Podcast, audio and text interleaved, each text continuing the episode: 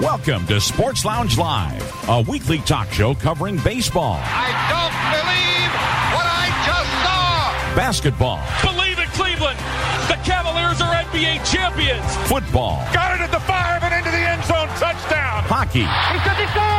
NASCAR. Green flag waves again at the World Center of Racing. Plus the latest sports news, both pro and college. Hear past talk shows on your phone by calling 773 572 3006 or as a podcast on your iPhone, Victor Stream or computer, or on your smart speaker. Visit legendoldies.com for links to automatically connect via your computer or iPhone. Call the sports aficionados at area code 646 876 9923 and enter the PIN 287 723 4600 followed by the pound key twice. And now, your hosts, Chris Devon, Perry Lester, Sean Platts, Robert Herrick, and Bill Sparks.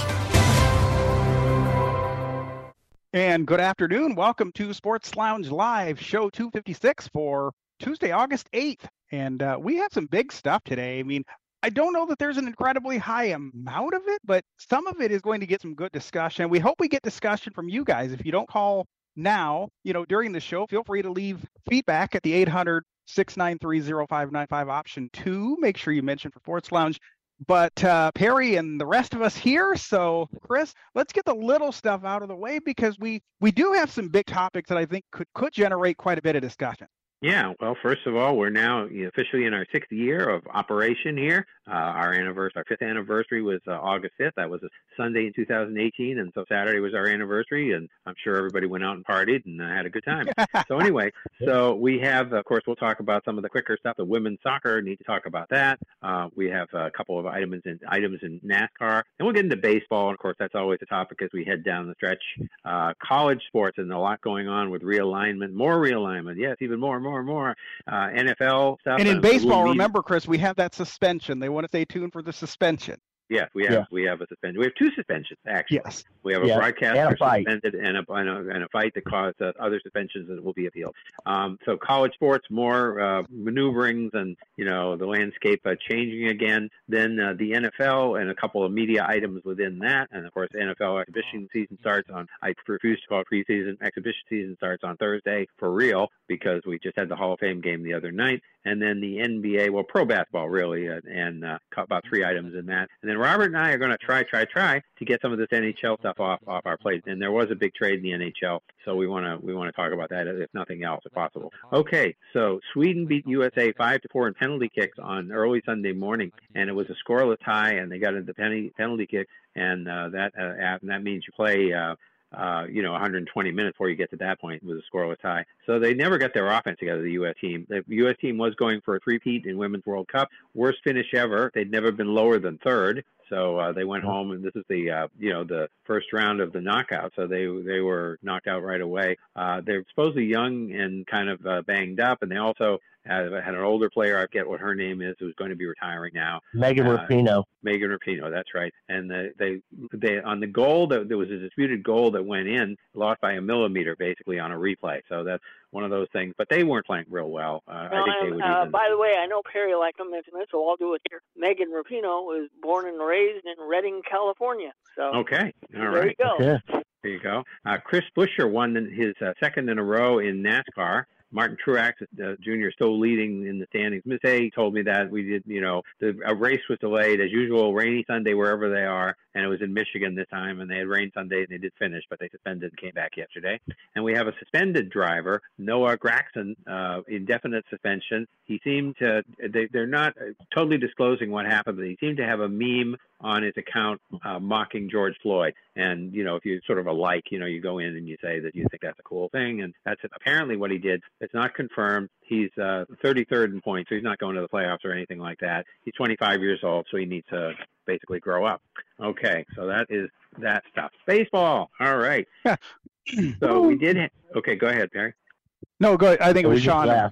Laughed. I go, go ahead. woo, let's get it Oh, go. oh, yeah, I was. Oh, you were just rejoicing. Okay, cool. Yeah. All right. We had one more trade that was worth mentioning after we got off the air. Texas acquired Austin Hedges from Pittsburgh for uh, pool money for the international pool. He's not much of a hitter, but a good defensive catcher. And Jonah Heim has a bad wrist, so they want to make sure they have a good catcher back there nowadays in the running day, games of baseball. Bruce And, uh, Bochy thought um, Huh? that Jonah Heim could be back by mid-September, but he said he, they couldn't take that chance. That if he wasn't, you know, he, he said we just can't take that chance. That's right.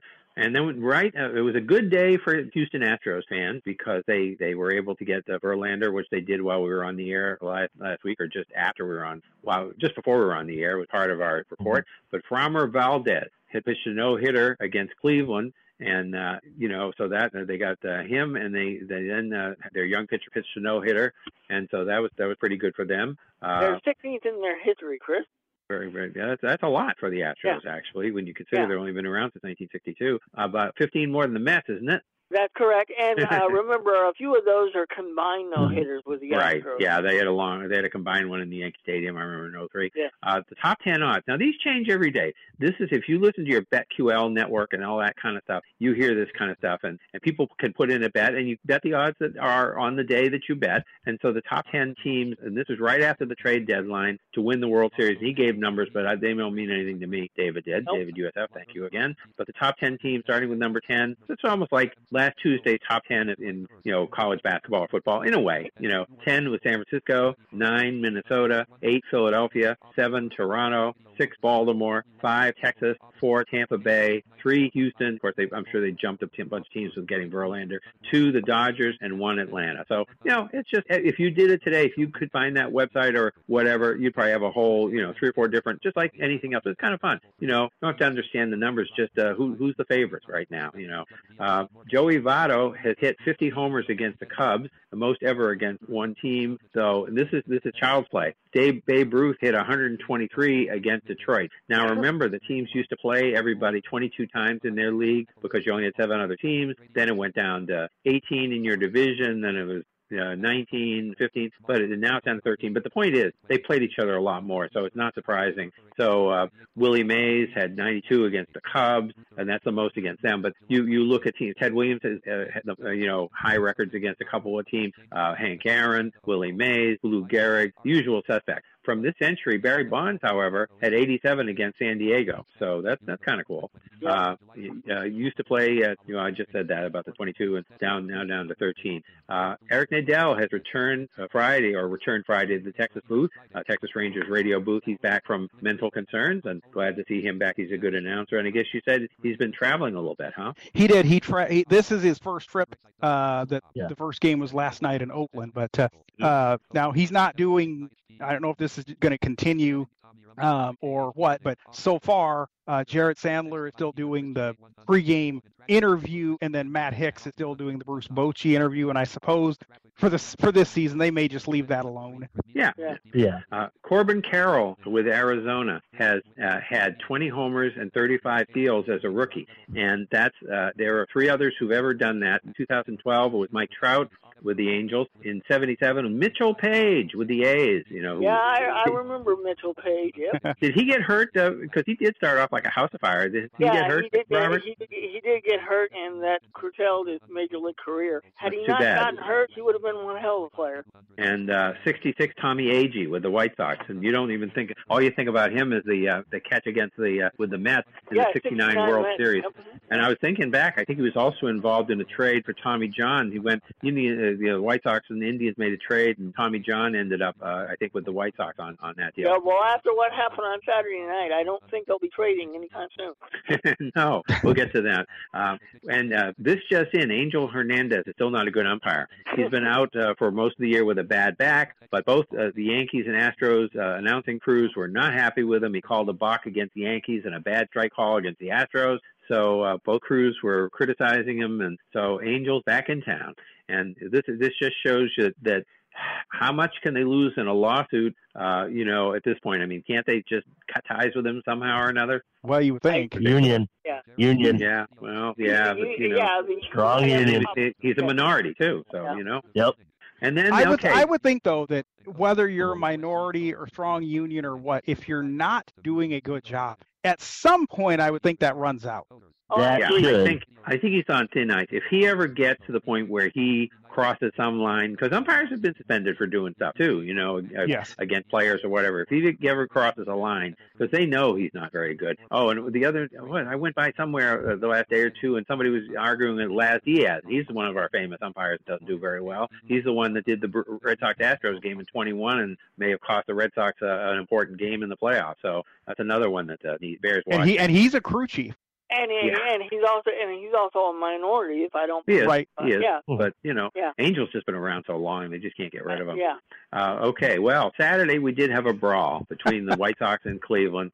Tim Good Anderson. thing we got our boxing guy here. Yeah. Yeah. Tim Anderson was. Uh, and this is we'll see about appeals, but Tim Anderson's been They, suspended they for both six are games. appealing, Chris. Uh, yeah, well, of course. And Jose Ramirez suspended for three games, and and they'll appeal, as we said. Uh, and on an earlier play that I heard about, apparently he got Tim Anderson got away with something because he, uh, one of the Guardians, I don't even know who, got into second base. It was a close play, and he kind of pushed him off the bag, and the replay showed it, but they didn't call it. They didn't say, well, he's safe because of interference or whatever. You could do that. You know, he, he was in safely, everybody says, and was pushed off the bag by Anderson. And I think that was either the night before or earlier in the game. So that set up the bad blood uh, that happened. But apparently, the White Sox are kind of a mess from what we're hearing. Uh, yeah, tell that story, Perry. Yeah, the uh, Middleton, one of the pitchers that they traded to the Yankees a week or so ago, said there's all sorts of dysfunction. Tim Anderson is really not liked by about anybody on the team. And remember, the White Sox were trying to trade him, so that might tell Yep. you that may tell you why they Yeah. couldn't. But Mm-hmm. apparently, he's had issues fighting with uh, Yasmani Grandal, the, the catcher on- on the team. Um, he's battled with pitchers, and it it sounds like he's just not a likable guy. Yeah, And- and you know, and I guess they said Jose Abreu used to kind of stabilize things in there, and he's He- not he there did. anymore. So, Right. Yeah. so Yeah. that's not good. And go listen to the call. Go listen to the call from Tom Hamilton on that. I mean, he he went full on boxing announcer. Down goes Right. Anderson. Goes yeah. Go listen This to that way- call and you'll. This was one of those if you you know normally they just kind of push you know they push each other and this and this and this this was not one of those there were punches thrown by Anderson and Jose Ramirez and Ramirez said after the game uh, through his interpreter he said he just had had enough that Tim Anderson disrespects the game and he had had enough of it. Yeah, and I think again it began with that pushing uh, the guy off the base. Correct. And that's, and you know, was- remember one thing about the Dominican Republic, because that's where uh, Jose Ramirez is from. The two most popular sports in that country are baseball number one, boxing number two. there you So go. You either, you either And- grow up on it uh, on the diamond or you grow up in the boxing gym. And apparently Jose Ramirez, from what I was told, has done both, and that's why you he hit uh, Anderson so well. So but right. It's uh, not but quite- you, it you wasn't- know though go go go ahead Sean then I'll go ahead Sean I was, Go I was gonna say it's not it's not quite uh, Nolan Ryan, Robin Ventura, but as far as good baseball fights, it was probably a top fiver. you That's don't Wow. see you don't see the fights anymore because baseball has really tightened up on those. Now on Sunday, uh, I was listening to the pregame show for the Cubs, and uh, Mark Leiter Jr., one of the pitchers uh, for the Cubs, said that he sees nothing wrong with occasional good hockey fights in baseball. He said, I think it. He said, hey, number one, it would increase the rivalries, it would get the fans into it. But uh, I don't think Rob Manfred agrees with him. I think Rob would prefer we not have those. But um, Well, It's- and it's- a lot. The, the Giant pregame on Sunday also said Perry that uh, they thought it was good for the sport because baseball players are too friendly with each other. And that's what Light. That's it- what Leiter said. And it, it, he, they said it, it's good to have, say, Giants hating Dodgers and things like that. So Well, the interesting thing, I'm wondering if fewer games is is uh, with each team is making this because there has usually by now been three fights in this division involving Tampa Bay, and there haven't been any yet. And I think this is the first fight I can, off the top of my head, remember. I can remember other years we'd come in every two weeks or so and be talking about some fight somewhere in baseball, Right. and I think Well, this is the first one we've talked about. if you think back a couple of weeks ago, Chris, remember when um, Ian Happ accidentally hit Willson Contreras in the head with a bat on the on the backswing, and uh, Miles Mikolas, pitcher for the Cardinals, purposefully hit Ian Happ. I was almost confident we were going to have a fight by the end of that series, but that, we we didn't. But I sure thought they were, the Cubs and the Cardinals would get into it by the end of that Yeah. series, and I wonder if part of the reason was that David Ross figured, hey, we've gotten ourselves back into something. We don't need guys suspended. That's right. Yep. That's right. So speaking speaking of suspensions, and we just talked about it, we had another suspension. Although they're denying the Orioles are denying it's a suspension, but everybody uh, knows it's a, uh, we know what suspension was he won. Kevin Brown was suspended indefinitely by the Orioles because he said that they this year had won more at the at Tropicana Field than they had there in the last three years, which is a good thing. That was a celebratory comment. You know, I, I brought the example up in. Uh, I mean, you could tell. Okay, the Red Sox hadn't had a winning season since 1958, and they beat the Yankees about three weeks before the end of the season, got them their 82, 82nd win, which meant they were going to have a winning season. And not that they had a party, didn't have champagne, but both Ken Coleman and Ned Martin, the game was on radio and TV, both mentioned it, didn't get suspended. It's a good thing. You don't have to say, hey, you know, you, you haven't done something for like nine years. They had lost series at the Trop, uh, all the series at the Trop, and of course that's a divisional foe since 2017. You know, so this that's what the point was. And the the graphic was put up there for him to say. It wasn't like Right. he made it up or came out. So the whole so how come the whole crew- uh, Scott Zolak and others have said how come the whole crew wasn't suspended? Did they That's give you correct. this stuff to It's say on TV? The, the entire team. This was the, they have production meetings before they go on the air, and so you talk about what you're going to present, and so they, they make up the graphics and they put the graphics up, and and the announcers read from that, especially during the pregame show, and that's Yeah. exactly what this was. Well, and the the color analyst was Ben McDonald. We never heard Ben McDonald's response to it. I'm sure it was something basically agreeing with it, is, is That- I'm that- sure that's what right. it was. Yeah, that's but great, great that we're finally having being able to play uh, good baseball against Tampa Bay, something like that. You know, But the, th- the thing you got to remember with this one is you don't normally see every announcing crew around the league discussing something. I think in every game that I've listened to yesterday and today, it's been all over the place. I mean, you heard. I like yeah.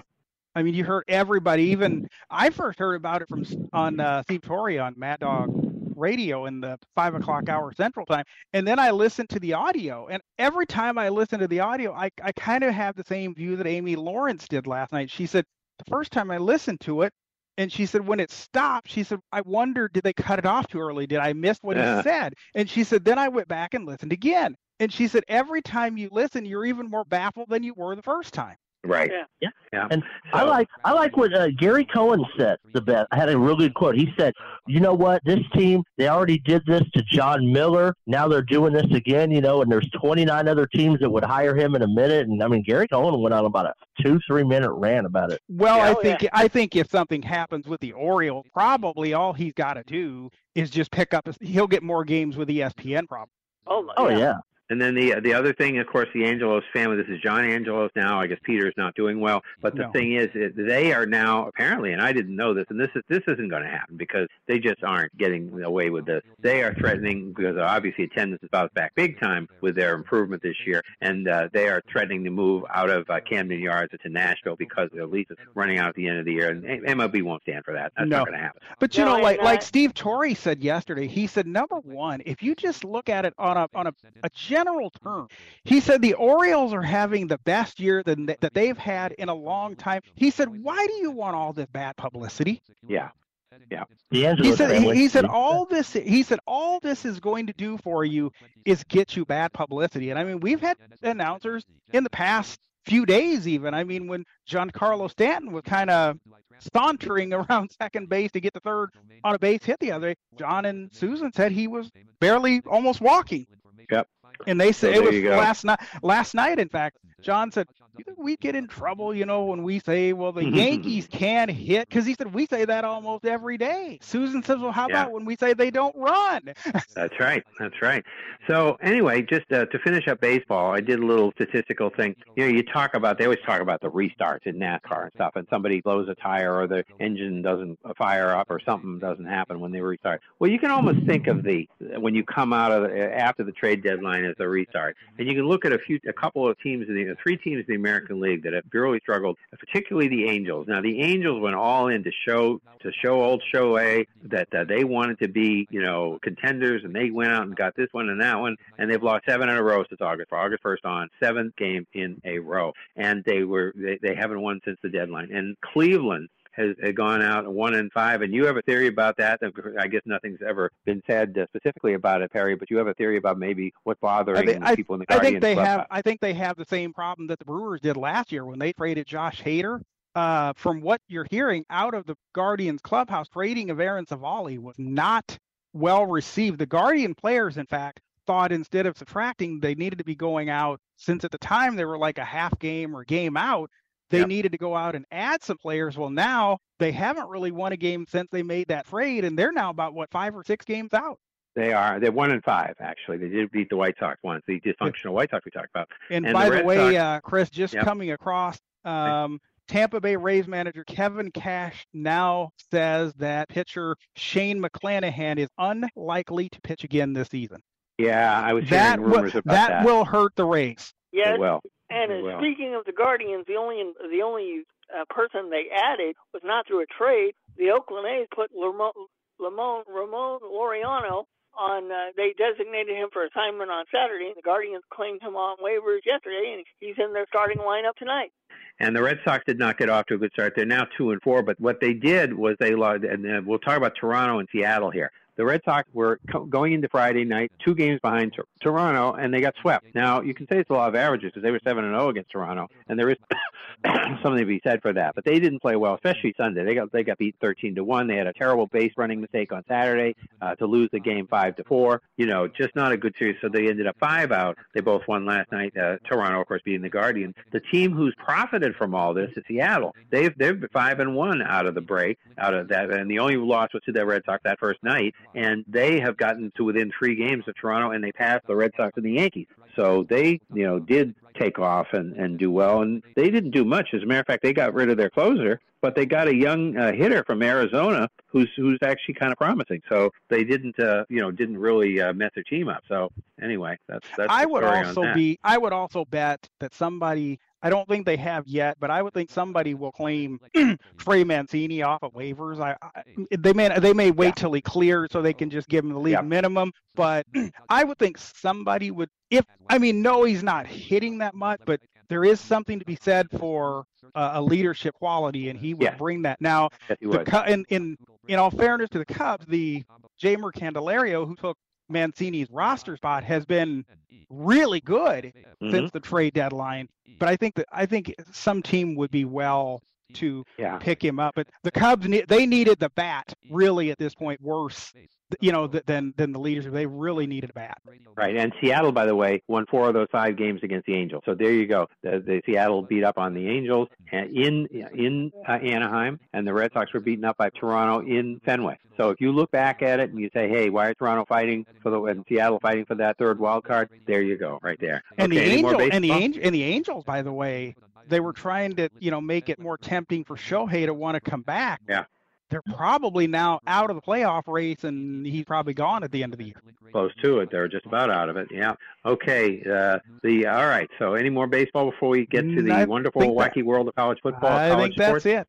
All right. This well, will be Pac-12, our next big topic the the Pac-12 is basically gone. They were decimated. Washington and Oregon went to the Big Ten, and Utah, Arizona, and Arizona State went to the Big 12. So right at that time, late Friday, the teams that were supposed to be in the Pac-12, or euphemistically we call it, were Cal, Stanford, Oregon State, and Washington State. And then uh, yesterday, we started to hear that Cal and Stanford are talking to the ACC about going there.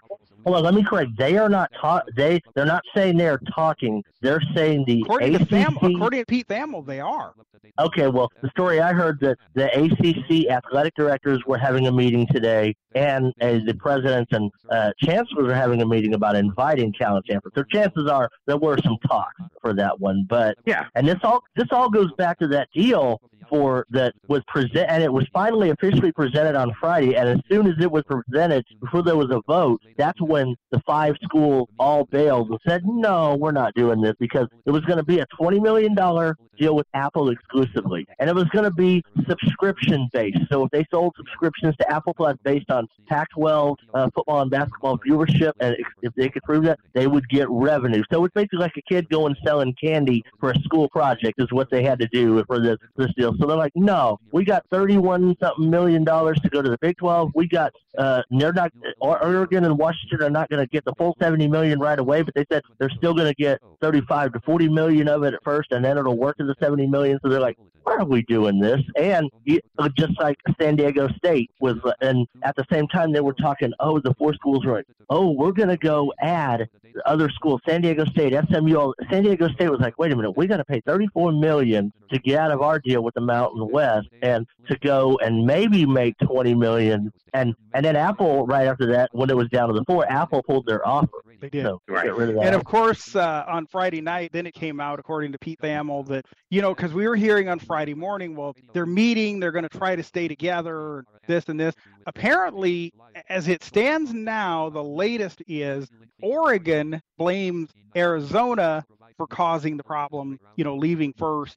Arizona blames Oregon. So apparently, And- Oregon and Arizona, I don't think you're going to see Oregon and Arizona hook up for football games in the near term. No. No, No. and Ari- now the Big 12 story did break first, but they were within an hour of each other. So you don't Yeah. know which one actually happened first. first. Well, well, the idea is you blame the commissioner of the Big 12, uh, for the Pac-12, who didn't get a deal on the table that was worth uh, considering. That's who you Well, blame. and it- I mean, and you- don't need you to gotta blame, blame- each other. You know. You got to blame the you got to blame the former commissioner, which the 12 schools all picked Larry Scott, because this Oh, all goes back. Yeah, this all goes back to when in 2011 they signed a long-term deal which expires this year, and they also got the Pac-12 network involved, and they did not get a partner to help them like a Fox or a Sinclair or an ESPN or Viacom or you know name whatever company. They didn't get anybody involved, and because of this, that's why Texas, Oklahoma, Oklahoma State, Texas A&M, Texas Tech, they were all like,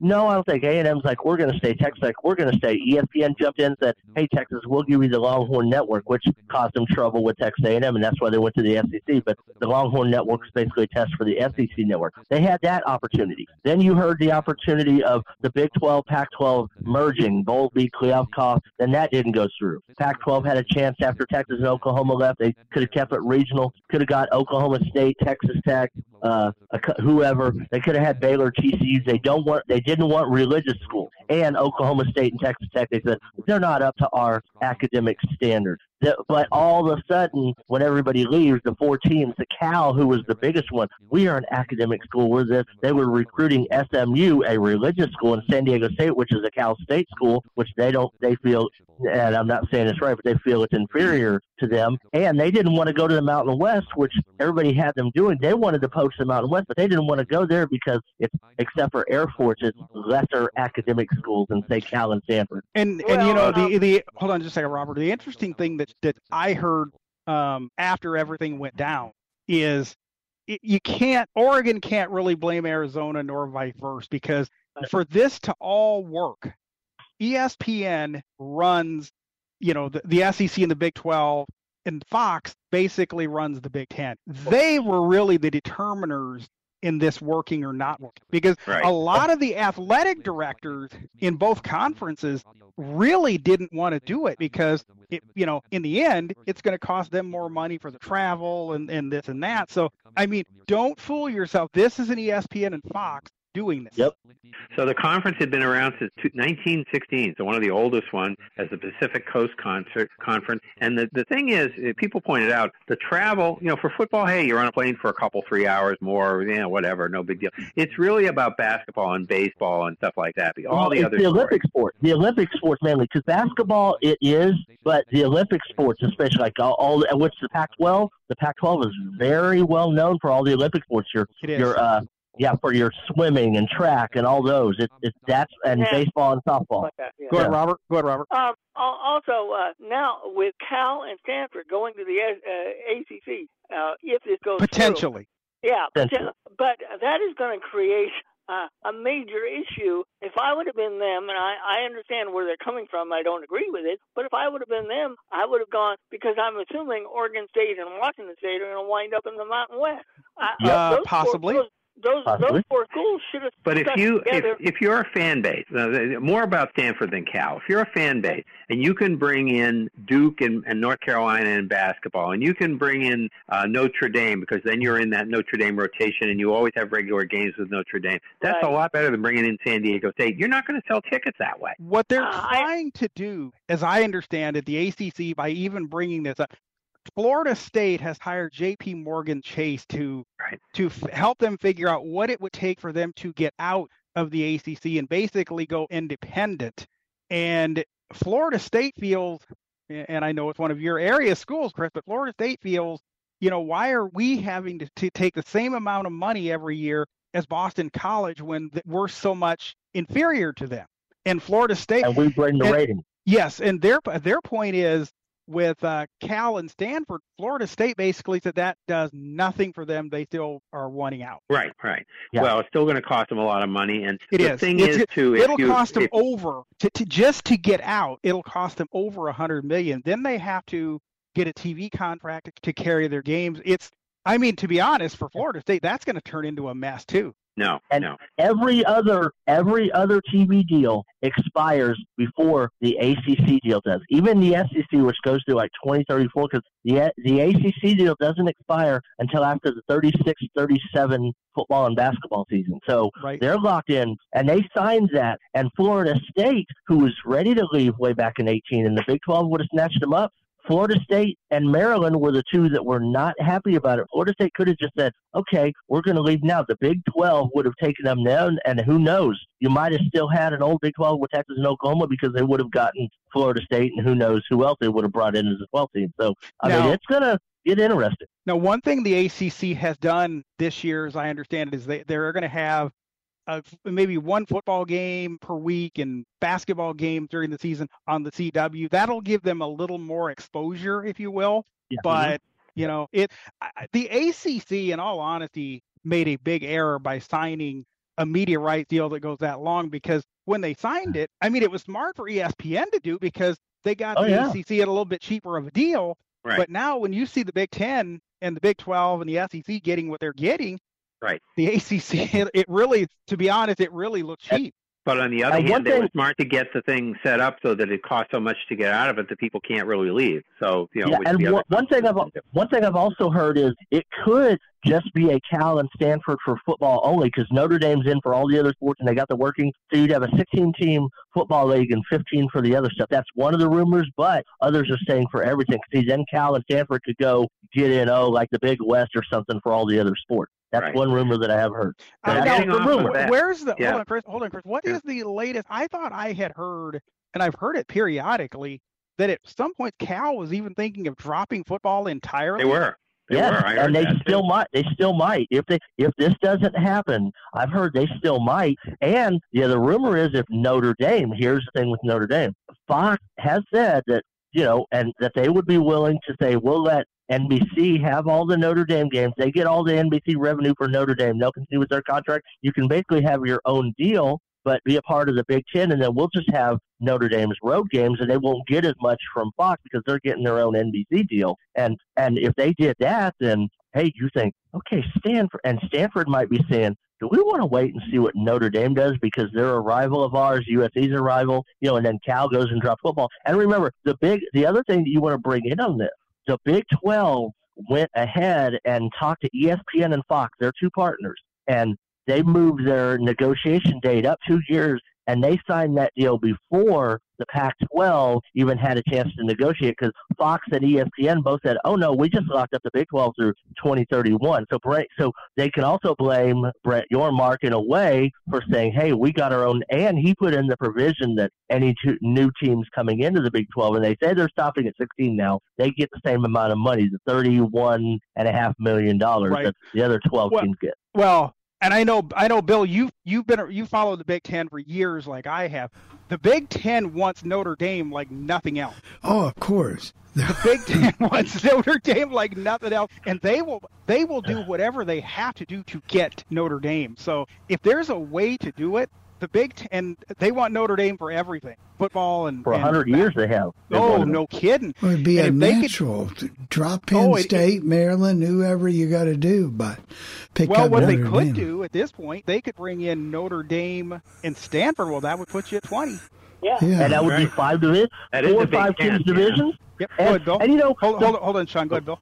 No, I didn't say anything. Oh, good. Okay, go ahead, Sean. No, I would say okay. I would say the the Big Ten, Pac-12, adding these Pac-12 teams almost it somewhat makes sense because as we know, the Pac-12 has always been the Big Ten's little brother. We go back to COVID. The Pac-12, when the Big Ten said, "Oh, we're not going to play," the Pac-12 did it. They've had that partnership for a hundred years. You know, playing each other. They're- Like I said, the Pacific Coast Conference. So that all it's like, well, hey, instead of you being our little brother and our little, you know, whatever partner, you're going to be part. The main schools from here, you're part of us now. That's basically Here- what they said. here's the here's the two things that really make people mad. Turn your clock back two years. Remember when the SEC went out and got Oklahoma and Texas, and you hear, oh, the Big 12 and the ACC and the Pac-12, they formed this union to help each other and this and Yep. You know what? They formed the mm-hmm. they didn't form any union at all because that No. union is gone. And. Yep. and keep in mind too, th- it's all about football. It's all That's th- that's what this really is about. They'll they'll figure the other sports out as they go, but th- Yep. this is really football. At least the SEC one makes sense because all the states connect to each other. Like They do. Texas and Oklahoma connect. That at least makes sense. Yeah. And, and Well, Greg person- Sankey and Greg Sankey has already said he he really had no interest in in going way out to the left coast. Nope. Right. Go ahead, Chris. One one person that we should talk about uh, back when football, when back when men were men and football was football, is Johnny Lujack. Now people maybe don't know much about him. He's dead at 98 years old. He's from Connellsville, Pennsylvania, in the Pittsburgh area. He was at Notre Dame from 43, and then he went in the uh, Navy, 44 and 45, back in 46 and 47. He was uh, uh, you. Uh, so he was in Europe. He had, uh, he was on three national championship teams. Notre Dame didn't go to bowls in those days, but uh, they were they still were voted as national champion. He won the Heisman in 47, College Hall of Fame in 60. He played for the Bears from 48 to uh, from 48 through 51. 41 passing touchdowns, 21 rushing touchdowns, 12 interceptions. This is back when they played two ways. Uh, two Pro Bowls. Uh, 100. Uh, he's one of the 100 greatest Bears, and then he went to Notre Dame in 52 to be an assistant. Now that back when, and I keep bringing this up with these older guys, that's back when he, an assistant at Notre Dame, I'm sure paid better than playing in, for the Bears, even as a star. He was there 52 and 53, but they gave uh, and Frank Leahy wanted him to uh, get the job, but they ended up hiring uh, uh, Terry Brennan, and so then he went and started a car dealership in Iowa with his in-laws in 1954. Then he did Giant TV was for CBS from 58 through 61. But then Ford became a primary sponsor, and he was selling uh, Chevys, so he wasn't going to be doing that anymore. So uh, he then still did some. Uh, so they, that's when they got Pat Summerall in on that. But then he went on and did uh, college uh, for CBS and ABC, sort of backup games. Uh, never a main guy, but you know, and did some college for CBS and ABC, and then and he was the oldest Heisman Trophy winner. That's now Pete Dawkins from Army, who won it in 1958. So there you go. So that's back when when life was simple and nobody played anybody, and everybody argued about the mythical national championship all the time. So there And you by, go. and by the and by the way, Chris, just in case you cared, there are so many car dealerships in Iowa. There really are. Yeah, but uh, they uh, I, I forget what town they gave, but uh, they did. Okay, so do we have any more with uh, college, or are we ready to move on to the NFL? Well, hopefully think we next. We'll keep it. We'll keep an eye on things, and Yep. next, probably in the next week or two, we'll start kind of getting you ready for college football. Because don't look now; it's in what two, three weeks the season kicks off. Uh, 25, 25 23 days away from uh, the big North Carolina and South Carolina kickoff. Actually, no, it's 16, it's 18 days away from zero week, which you have a few games. But I think Okay. next week I'm going to try to go through who's in. We're talking about future, but I'm going to go through who's in what conference this year and the TV networks next week. I think I'm going to Yeah. do that. Yeah, because That's there have there have been- there have been some changes, and we talked about this, and we're going to try to keep it as simple as we can, so that Yep. anybody will be able to understand it. So we'll deal with that next week.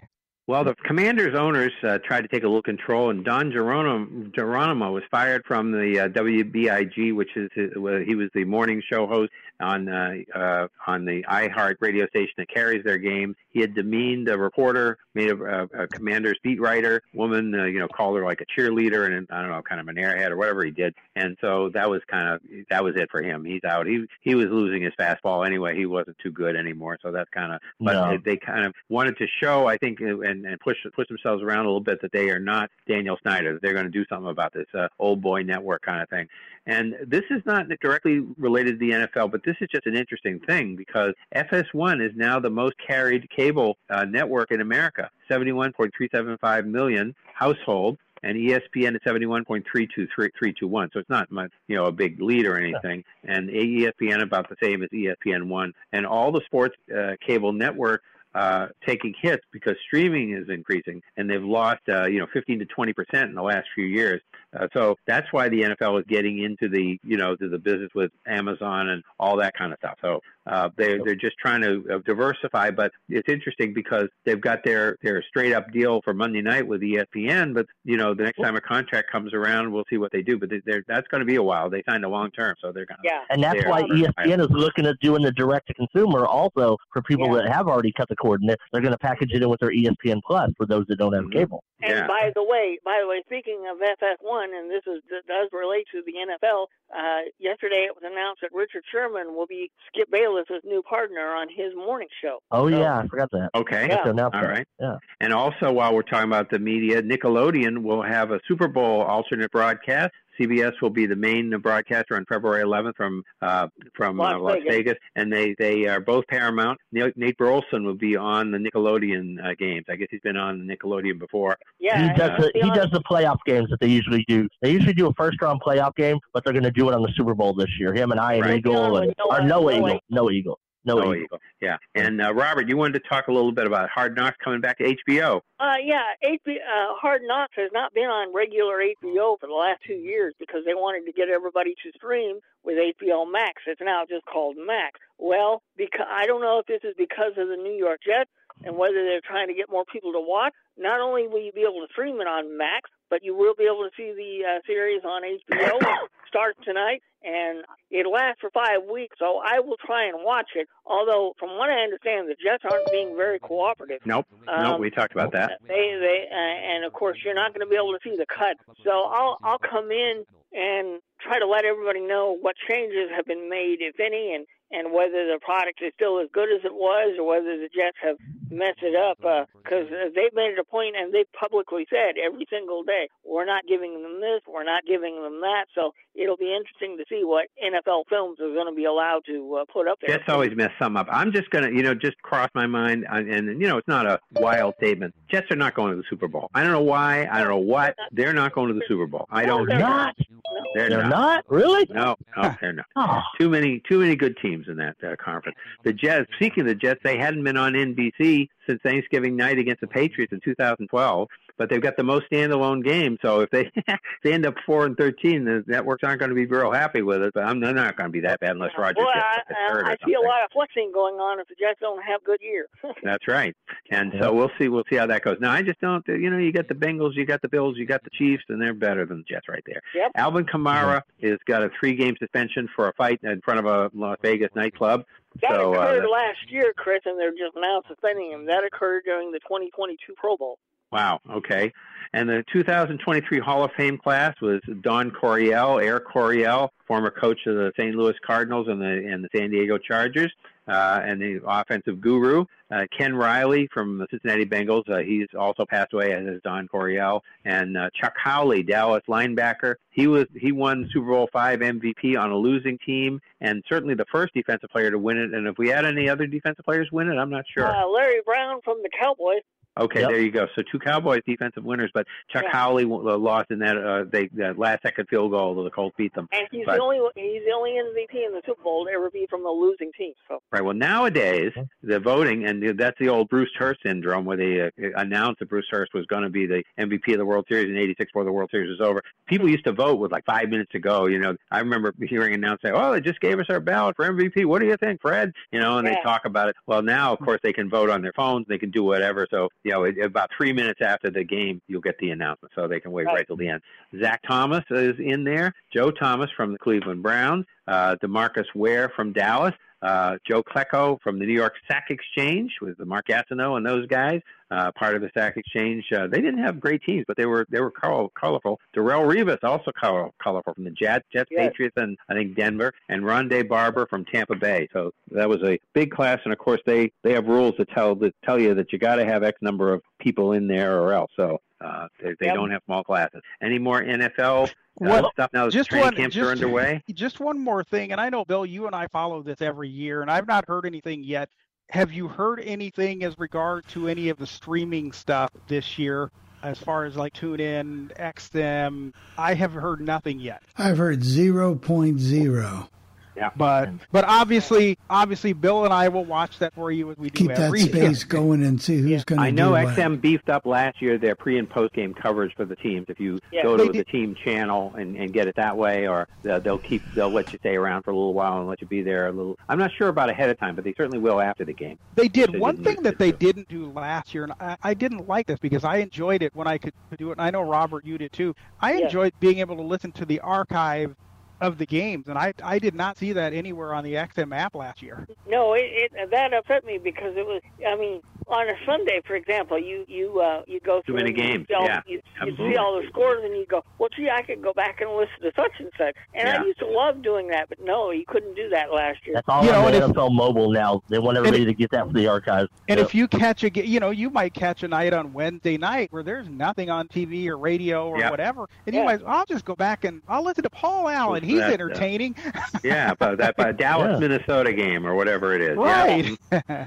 So, all right. Any more NFL? And uh, of course, preseason kicks off on uh, Thursday night for real. So that'll be fun. Everybody will Yep. be playing, and uh, the that's games where we get to that's where we may learn a little more about the streaming. We'll we'll kind of watch it this weekend and, Yeah. and Yeah. keep you posted. Yeah, But don't uh, don't hold your breath about announcers because some of them are involved in their TV booths. You're going to hear, Right. Yeah. for example, Scott Zolak and and uh, Bob Socci do like a sort of a TV-ish, radio-ish broadcast, and that's not going to happen during the season, of Um, course. And one announcing other announcers thing, just aren't there, you know, uh, with their teams because they're on TV. one Go ahead, announcing uh, thing, one thing that I can tell you with announcing, and we had said that you know the health issues for Jim Donovan. He did do the Hall of Fame game, Yes. so Yeah, that's uh, right. good, Yes. good for he, good for him. He's he's a good announcer.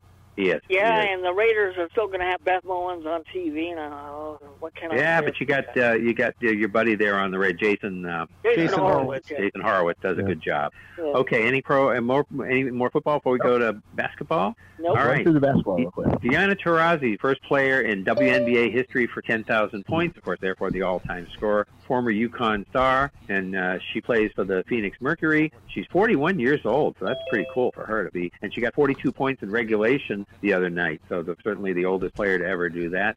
San Antonio will now play in the Frost Bank Center, uh, which was uh, up to now the AT&T Center. You know, it's funny because when we have these banks and stuff take over, you know, they don't. They're regional banks or you know within a state or two, and you don't know you don't know who they are. The what? The Frost Bank. So I was I was kidding Sean. I said, does that mean in the summer they really turn the air conditioner up? But he says the Frost family that founded the bank. Yeah, So- Fro- yeah. The Frost family, they they're only in, their branches are only in Texas, but as they said, they have customers now with online banking in all 50 Oh, yeah. states, and that's actually when we first moved to Texas. That's where my parents' first bank account was, and they're a San Antonio-owned business. They, you know, they're out of there, so it's good to see a locally owned business sponsor something in their city instead of something from somewhere else. Yeah, that's cool. That's cool. Yeah. Um, that's like I like Gillette Stadium being Gillette Stadium. That's a cool thing. Yeah, And uh, Anthony Davis three for 186 million from the Lakers, and That's so he's an in the an Extension. extension, but he's now in uh, for that money. He's in the J, uh, Jaylen Brown territory. Where we just, you know, a new new contract every week will come out that that uh, uh, boosts the ante. But you know, that's uh, and of course Jaylen's five years, and uh, uh, that was I think an extension too because he was into his last year. Uh, And then uh, can he stay healthy? That's the question with uh, with him. That's Yep. the biggest thing for the Lakers. That's right. Okay. So, Robert, believe it or not, I think we have some time to do a little NHL, and we should do the top headline uh, right off the bat because we had a trade uh, involving the uh, Pittsburgh acquired Erik Karlsson from San Jose in a three-way deal. Uh, Pittsburgh, uh, you know, and, and he is the Norris Trophy winner. And uh, so he's 33 years old. He uh, they sent a round, a, a first round pick and forward uh, Michael uh, Granlund and uh, defenseman uh, Jan Rutta. And Karlsson, uh, first defending Norris winner to be traded since Doug Harvey in 1961. As I Yep. said, he's uh, he's uh, he the he scored over 100 points this past year, and he's the first one to do that, or defenseman to do that since Brian Leetch in 1991-92. So That's he's still got it. Montreal was involved tangentially also. Pittsburgh also received forward uh, Rem Pitlick from San Jose, and then forward from uh, uh, Dillon Ham- Hamaliuk from Montreal, and then there's a bunch of other players going back no, and forth, uh, and goalies. Dillon, and. Dillon came from the Sharks. The other guy came from the uh, Montreal. Montreal. And they sent, they sent uh, uh, one of their goaltenders, uh, Casey DeSmith, to Montreal, and Jeff Petry to Montreal. Yeah, there's a whole bunch also, of people. Also, Montreal sent Mike Hoffman to San Jose. So, hmm Okay. and the reason why three teams had to get involved, Erik Karlsson is going to get $11.5 million for four more seasons. And uh, so what's going to happen is the Sharks are picking up 1.5, Pittsburgh's picking up their portion, and he's also going to get paid by the Montreal Canadiens, even though he doesn't play for them for four years.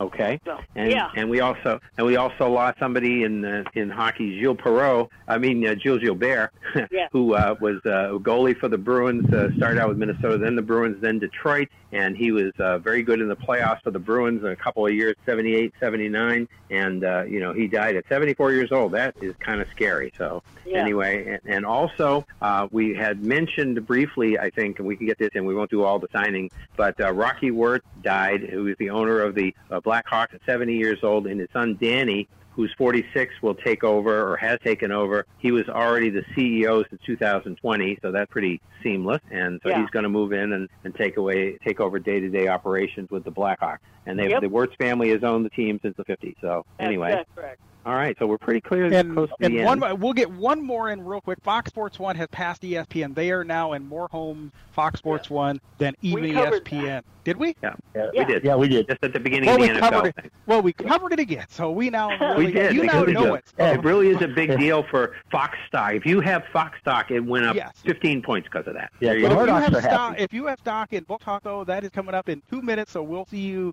next week, and Book Talk comes up in two minutes from now. They'll go get to realign the computer stopped. to Florida.